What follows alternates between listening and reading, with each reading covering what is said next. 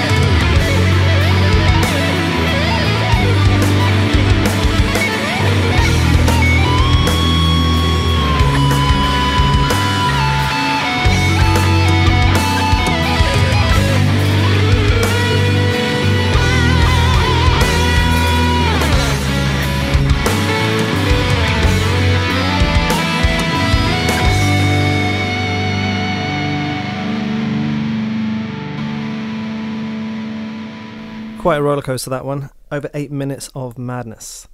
So the inspiration for this, uh, I was thinking potential. This is the talking about the spiritual potential of humanity. So if everyone puts aside the differences and some religious dogmas and we work together, how much more evolved could we be on a spiritual level and just as a species? There's also a cheeky little nod, which is kind of showcasing our abilities as musicians and saying, well, this is a potential we have as well. There's also a video up on YouTube called Epic Guitar Time. I don't know if you remember a YouTube channel called Epic Meal Time where they make these crazy meals with like 60 burgers in and they'd have calorie counters so you'd see how many calories come in, how many grams of fat and protein, all these kind of things. So for a couple of the last minutes of the song where the guitars are just absolutely blitzing it, put this together and then did a playthrough video and then kept a track of how many notes and how many key changes and things. So that's quite fun if you can find that on YouTube.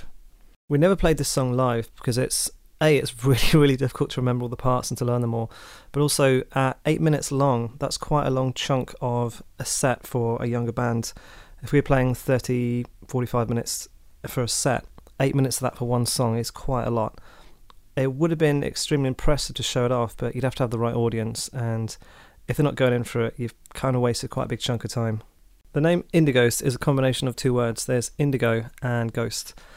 When I was writing this song, I was at guitar college and it just left, and I was basically going through like a spiritual awakening and reading lots of books, like um, some David Icke books, are quite interesting, like even all the lizard people, and then the theosophy books, so like books about the astral plane and astral meditation, astral projection. So that's when you meditate, and then ideally project your consciousness out of your body into another dimension. That's quite interesting. Um, and had lots of experiences about this kind of thing and was learning about all these cool things. So, a lot of the imagery in the song is related to these spiritual things. So, the intro starts off this quite dark and gloomy riff, and originally I'd conceived this for the 1984 song Ever, but eventually went for something else and then used this, which grew into this epic monster of a song. First chords are B minor, E minor, G, and then C sharp minor 7 flat 5, which is an unusual one, and especially an unusual one to end a chord progression on, but I wanted to give quite a dissonant, awkward feel to start with.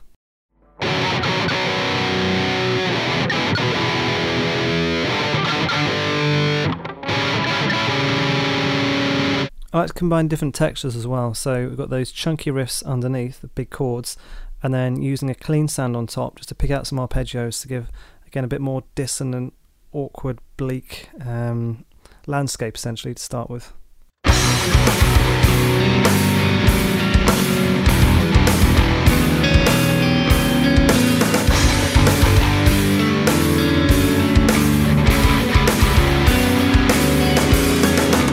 So that part of the song is set around a count of six instead of the usual four, which gives the bars a little bit more breadth and makes it sound a little bit bigger. The next one is mental. It's split into 1316 is the time signature, so it's deliberately very, very awkward. And I wanted something extremely jarring. Even if you use very odd groups of numbers, by adding them together, eventually they'll create uh, around a whole number, and the pulse will feel, or feel like something has come back again, like a structure. So, two options you can use is either just keep it going, and then eventually two odds will make an even, or you can put an even number on the end of it, just to give a little kick so everything finishes properly and then starts again. So what I did with this, um, had bars of 13 in a count and then a 14 at the end, just to round things off and then give it like a, a sense of completion, at least for that small chunk.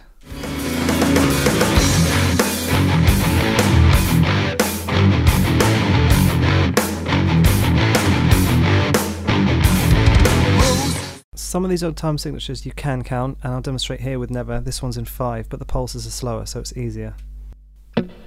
One, two, three, four, five. One, two, three, four, five. One, two, three, four, five. One, two, three, four, five.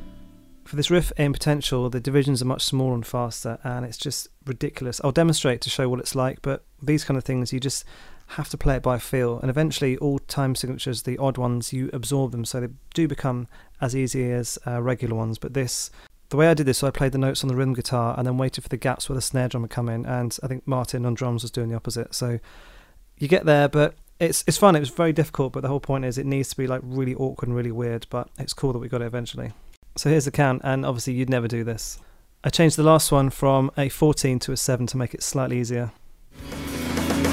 1, 2, 3, 4, 5, 6, 7, 8, 9, 10, 11, 12, 13. 1, 2, 3, 4, 5, 6, 7, 8, 9, 10, 11, 12, 13. 1, 2, 3, 4, 5, 6, 7, 8, 9, 10, 11, 12, 13. 1, 2, 3, 4, 5, 6, 7. Ridiculous. Another way you could possibly do it is by counting the 13 as a six and a half, so you're shortening the seventh beat.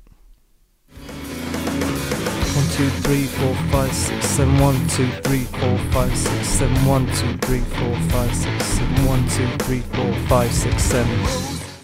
So that is not done for obvious reasons. Let's take a look at the lyrics. First verse Roses in your hands, but you'll never see them. So this is a reference to chakras because you have the main ones uh, down the center of your body, but there are also other ones on the palm of your hands, on your feet, and other joints of the body. The chakras and the energy system are similar to the ley lines on well around the planet. The apparently the planet does have chakras as well. So where these ley lines cross, they create um, a junction essentially, and the big ones they create these energy sites. Apparently, two of the planet's chakras are Stonehenge and Jerusalem. Interesting, Jerusalem is the heart, and that's why a lot of people have been fighting over it, even if they don't quite know why. Apparently, the civilizations and nations that have held Jerusalem have been very powerful in the past. I was also reading that countries have their own chakras as well, although it's no way to verify this. Apparently, when Princess Diana died, um, the UK, the heart chakra of the country, or maybe that was a collective thing, um, opened up because British people can be very um, emotionally repressed, but stiff upper lip and less quick to express emotions, unless, of course, they're drunk. Every one of us is a king with a crown. Well, the top chakra is called the crown chakra. I think the crown, the shape of it, does represent the crown chakra, so it's like the rays of energy coming out from the top of the head. Secrets of us all, astral vision will reveal. So, again, if you're able to perceive these energy forms, you can see these things.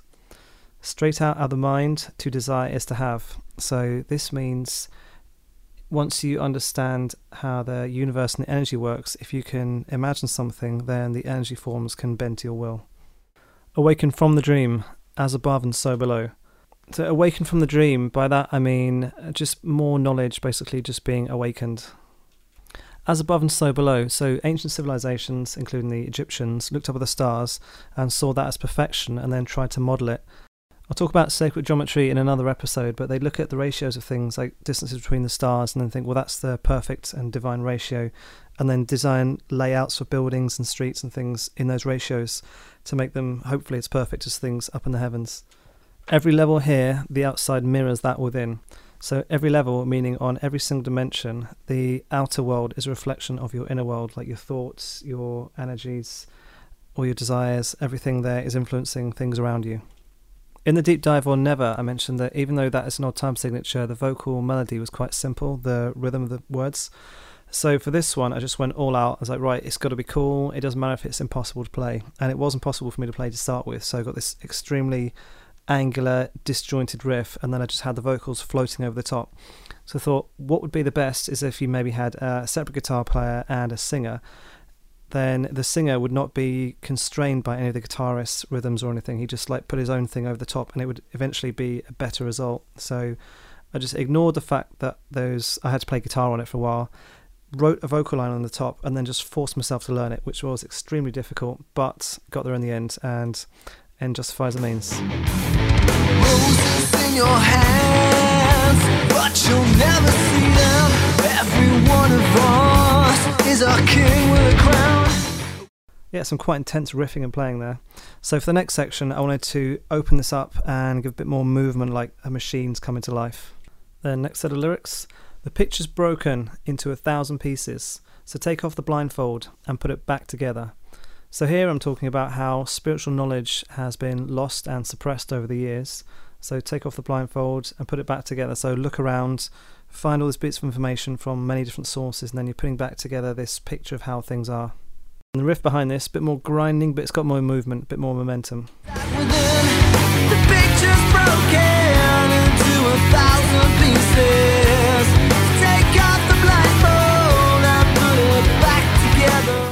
So the chorus now has a completely different feel. It opens out a lot more space, and this is referencing astral projection.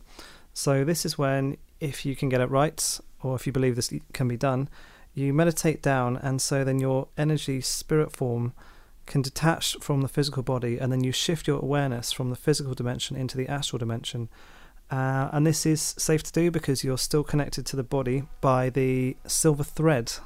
When this is severed, death occurs. Uh, maybe this is where the Grim Reaper myth comes from. I read quite a lot of books on how to do this and got some meditation tapes, and either it's true or you're just imagining it, but it was a very interesting experience to do this.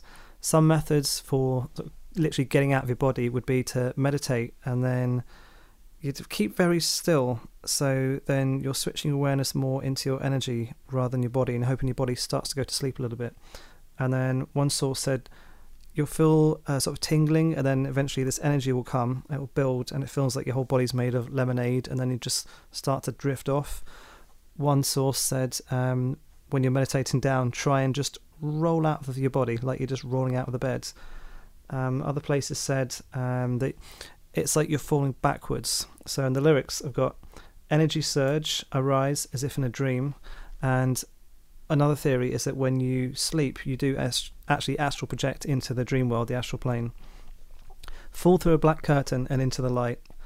Another source said, yeah, it's like falling backwards out of your body, and there's an initial blackness, and then you see everything in light. Other sources have said that this doesn't exist; it's all just hallucination. But it's a cool idea, and um, yeah, lots of people have got into it. There's I was part of some forums and message boards ages ago, and to test this, what some people would do would say they'd message each other on the message board and then say, right, I'm going to meet you in the astral plane at this time, or they'd coordinate time physically, and then try to meet people, but you wouldn't have seen what they were like in person. So if you can then meet them in this meditation area, the astral plane, and then check. Oh yeah, so I met some guy and he was there with like with dreads and a red hat. I'm like, oh yeah, and you touch the lizard and it takes you to this place. It was an interesting way to possibly verify what would be a shared experience, and be hard to explain how you could have communicated uh, in another way. Time for a quick ad. Do you like free money? Who doesn't? Sign up today for a free Crypto.com debit card, and you and I get $25 each. Also, you get between 1 and 8% cashback in crypto. Link in the show notes. I'm Going to get a little bit technical here, but I did say it's going to be a deep dive, and this does explain some of the thoughts behind the process. So, a normal major scale here in E sounds like this. If you change one of those notes, it becomes a Lydian scale.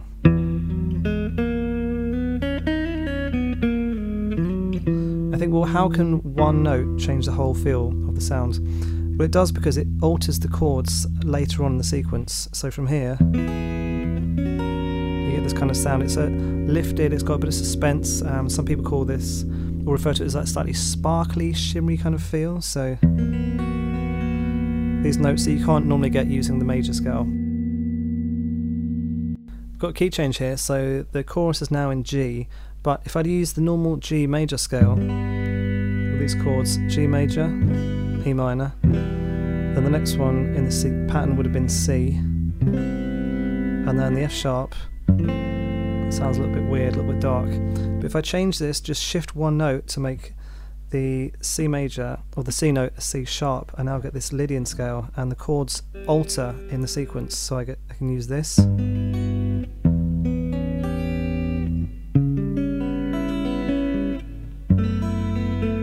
So the pattern changes, so I can now have a G major, an E minor 6, which has a slightly drifty sound, and then this dark C sharp minor 7 flat 5, shimmers a bit, and then the F sharp sus, minor sus. Again, got a shimmery sound, so these notes wouldn't normally be available in the previous scale, but just by shifting one thing, it makes the whole thing shimmer and sparkle a bit more.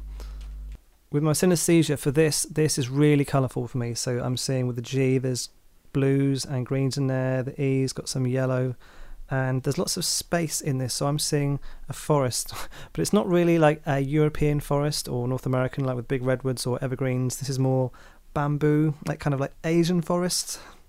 The tempo of the song hasn't actually changed in this, but I'm using the different movement of the riffs and then opening up the texture to give the changes. And this Asian forest kind of scene is extremely colourful for me.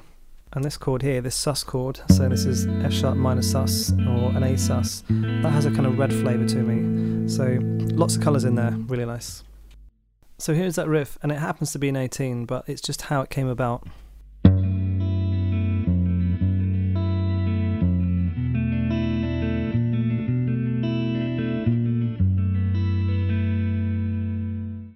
Now, I could have written it straight and the chord would have sounded nice, but the rhythm wasn't too interesting to me. So, straight would have been like this. Or if I wanted an extra little nudge on the end of it, it sounded like this.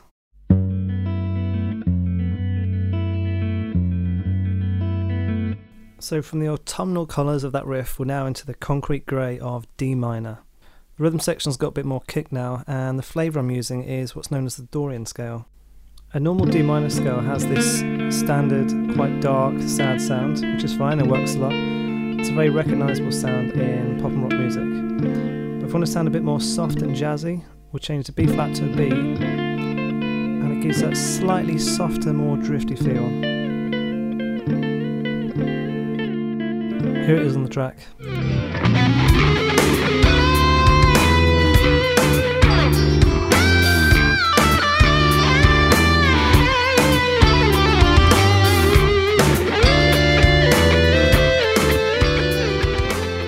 So still kind of in chill mode, but things are starting to pick up now. The solos are coming thick and fast. I'm going to step up now by using the Phrygian dominant scale.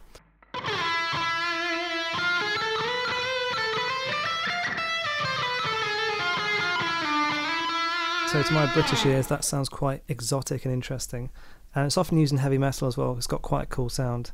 So the intent of the next section is to really like ramp things up. Going to get quite aggressive and like really dig into the soloing. But first, we need to transition into that section. And is there a way that we can do that and off at the same time? Yes, there is. So this transition was built around a legato exercise that was given to me by my guitar teacher. Legato generally means smooth and broad, and in guitar playing, it's a specific technique where you try and sound as smooth as possible without using the pick. So, picking sounds like this using the plectrum, and legato sounds like this. And because you're only using one hand for this legato technique, you can do two of them at the same time. So what we did was we'd have one person do one, second person does the second one, and then first person does part number three, second person does part number four as well. So we've got it sounds like four guitars playing just to really show off. I can hear this build up before it kicks into the next groove. These little guitar lines look to me like lots of rows of dots. So maybe a string of pearls or a glowing caterpillar on a shelf. These little lines of dots that are moving around. Also sounds like little bugs or things crawling around. I wanted this weird flashy transition and the next section to just slam in like a train. The riff's really stabby and aggressive and I wanted the solo to be really swaggering. This is also one of my favourite solos, got some really cool lines in it, but it's very difficult, especially the run at the end. I had to practice that quite a lot.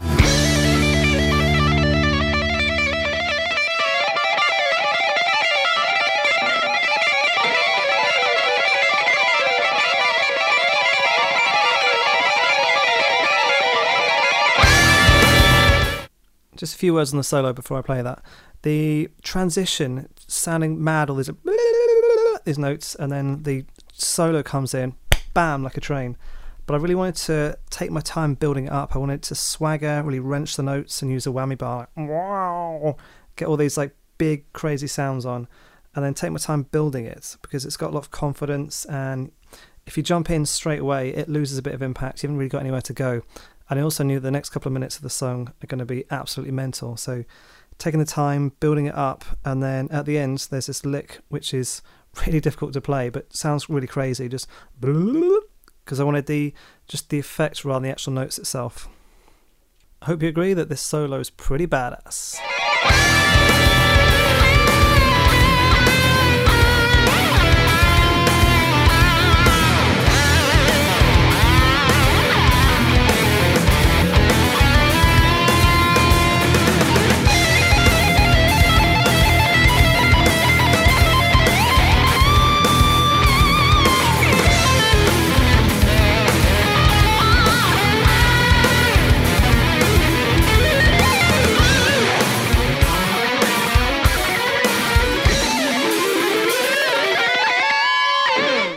Transition there at the end of the solo. So a harmonized run, some nice fast notes because why not? Let's keep it going. More notes, more notes. Starting to just throw the kitchen sink at all this, but I like to feel that all the harmonies are very well worked out and the sections, even though they're quite different and don't seem to be jammed together, it seems to flow. So this next section is in A minor and the phrasing is broken up into 7 7 7 6. So it's counted ba ba ba ba ba ba ba ba ba ba ba ba These are some of my favourite harmonies in the song. It just sounds cool. There's three guitar parts in this section, and one of them goes up the octave later on. I wanted a web of sound kind of effects like the harmonies in the middle of Burn.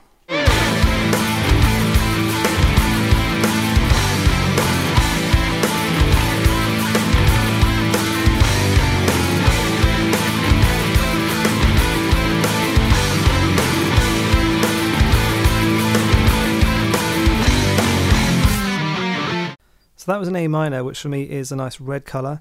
The next section is a kind of pseudo Baroque classical ish type section in B flat minor, which has a dark green flavour for me. And the arpeggios have a lot of space in between them, so it's a nice change of texture and a mini breather before things pick up again.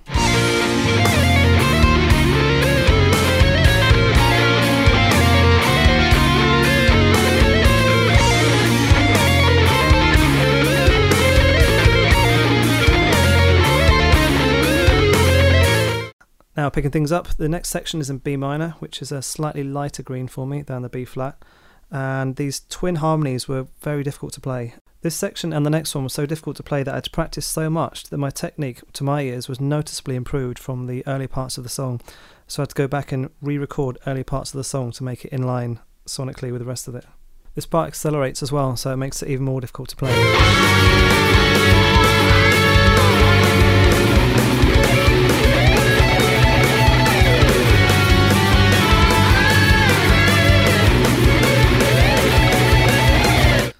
So now we're running at full warp speed. There's harmonized lines and arpeggios like the previous section, but this is just sustained crazy speed.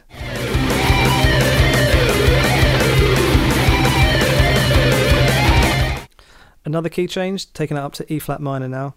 And by this stage, you can't even really hear what the notes are, what the scales are. But that's kind of the point. I just wanted to have this kind of bloop, bloop, bloop sound. Although when I was recording, I did play all the notes precisely. This is madness, but time and a place. It does sound maybe like you're being chased by shrieking demons.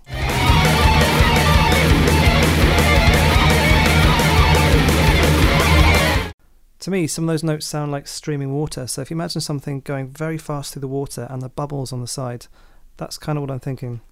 There's a final little riff to come before we can break through the surface and take a big gulp of air. This is based around alternate counts of 7 and 6, so the rhythm is Listening back to this, I can hear I put another guitar part on the top, which is going bloop, bloop, bloop, because why not? Chuck more in.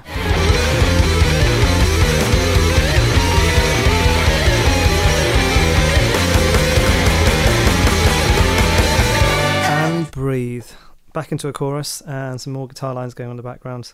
Some excellent drumming by Martin on the end of that and just the whole way through the track. Especially that last bit, we're just bringing in more and more on the part to make it a bit busier so you can hear that the next section's coming.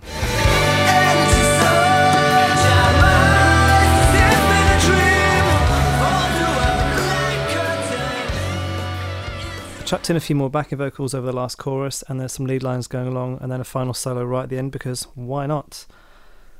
Yeah, that's uh, it's quite an epic song there. It's designed to be a bit crazy and just put all the stuff in there, but there's a lot going on in there. But I'm quite happy with how it turned out, and the transitions. I don't feel that they're jarring. I feel that they they flow smoothly, and that's something uh, I'm quite proud of in my writing that I can get different sections together and adjust the music, transition it, and have it done smoothly and in a way that's sometimes not noticeable, sometimes very noticeable, but has the desired effect when it's done.